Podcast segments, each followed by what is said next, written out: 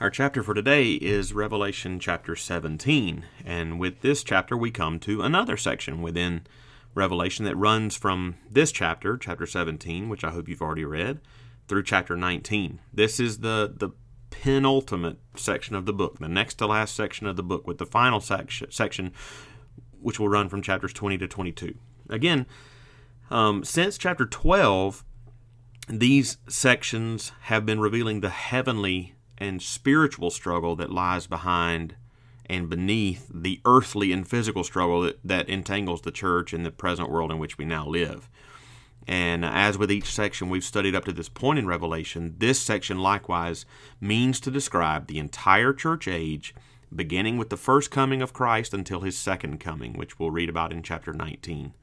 The images described here in chapter 17 refer to things that affect every generation until the Lord returns. So let's take a look at uh, some things we find here.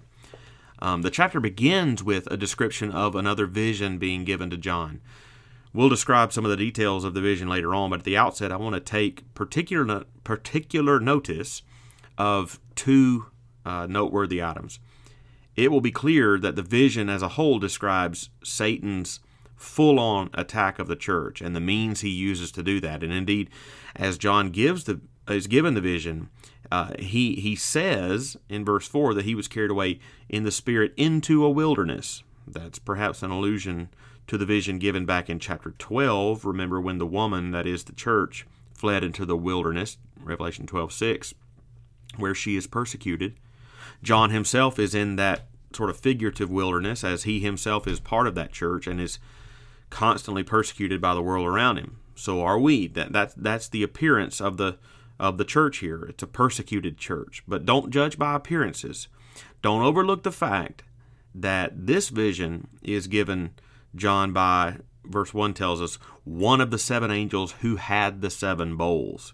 Recall that the bowls represented the wrath of God and the judgment of God that was to be outpoured on all ungodliness and rebellion against him at the end. While the church may appear, and in fact be, persecuted at the present time, make no mistake that its persecutors are being judged by the Lord and will be openly and unmistakably and unavoidably judged by Him at the return of Christ. While these ungodly forces continually uh, make war on the Lamb, according to verse 14 they will not succeed but in the end but the lamb will conquer them verse 14 for he is the lord of lords and king of kings and those with him are called and chosen and faithful. Well secondly let's think about the beast and the prostitute. We were introduced to two beasts back in chapter 13 the first of those beasts we were told in revelation 13 one came out of the sea Remember that? And and and we said then it represented that beast coming out of the sea represented all those nations and governments in the world that oppress the church and stand against Christ and the Christian faith. Uh, it, it, it's more important here to notice that uh, in verse 1 that the enemy in this vision is seated on many waters as well. So the enemy of Christ and his church uh, to be described in this chapter and in the following chapters are connected, I think, to that beast that we, we read about in chapter 13 that came out of the sea that represents the oppressive regime, regimes of the world.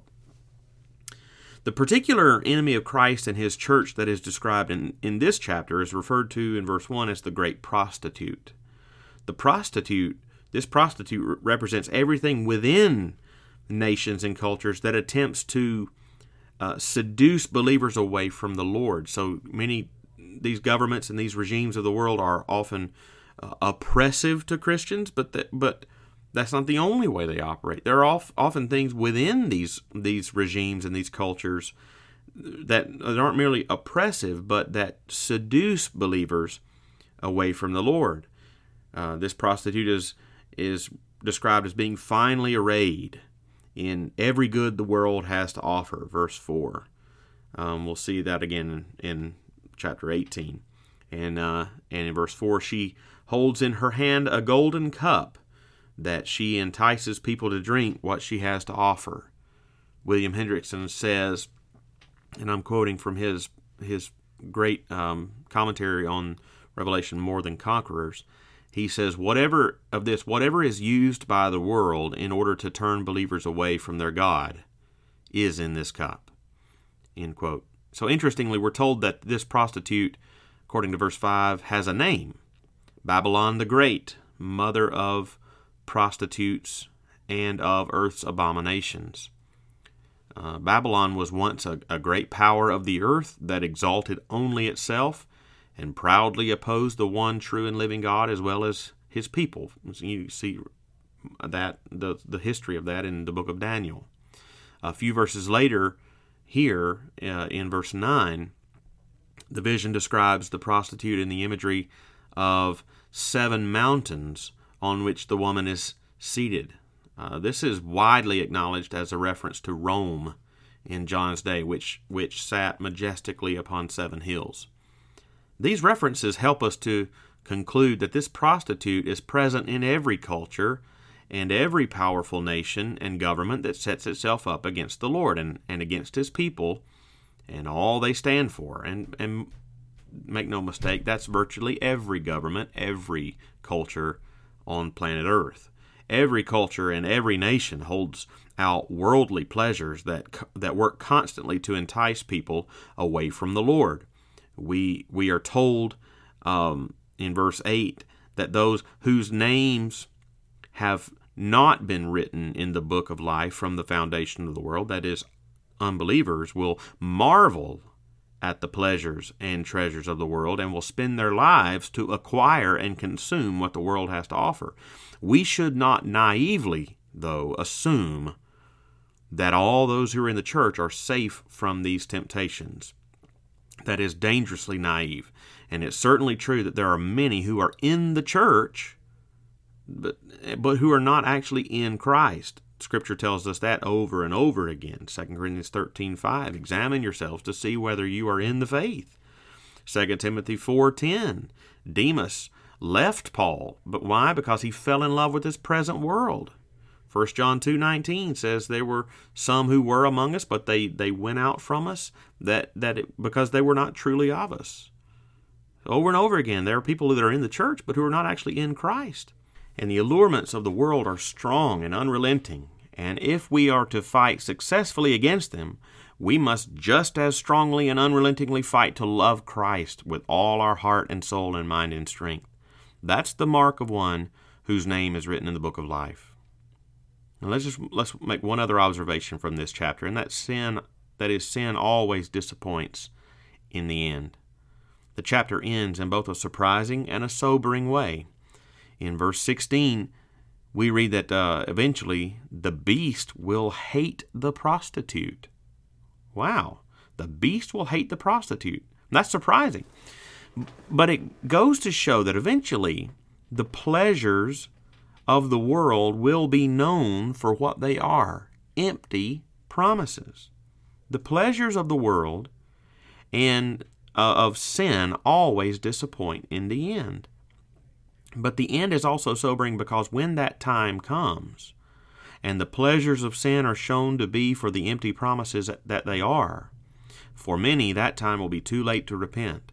Notice when the beast begins to hate the prostitute they do not come in repentance to God. It says in verse 17, for, for, because God has put it into their hearts to carry out his purpose of, uh, by being of one mind in their hardness of heart.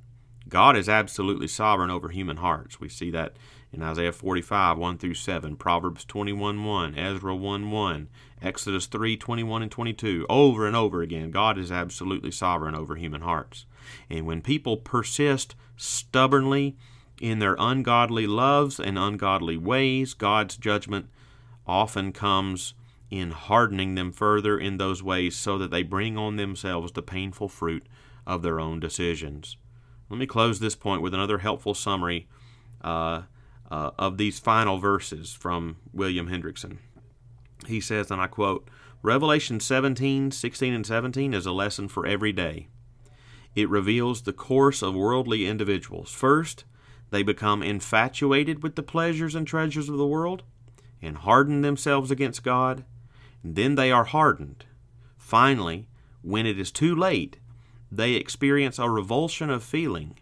They are punished by the results of their own foolishness. And he adds in a footnote there that hence, in a sense, the world, in the end, destroys itself. And those are just a few thoughts from Revelation chapter 17.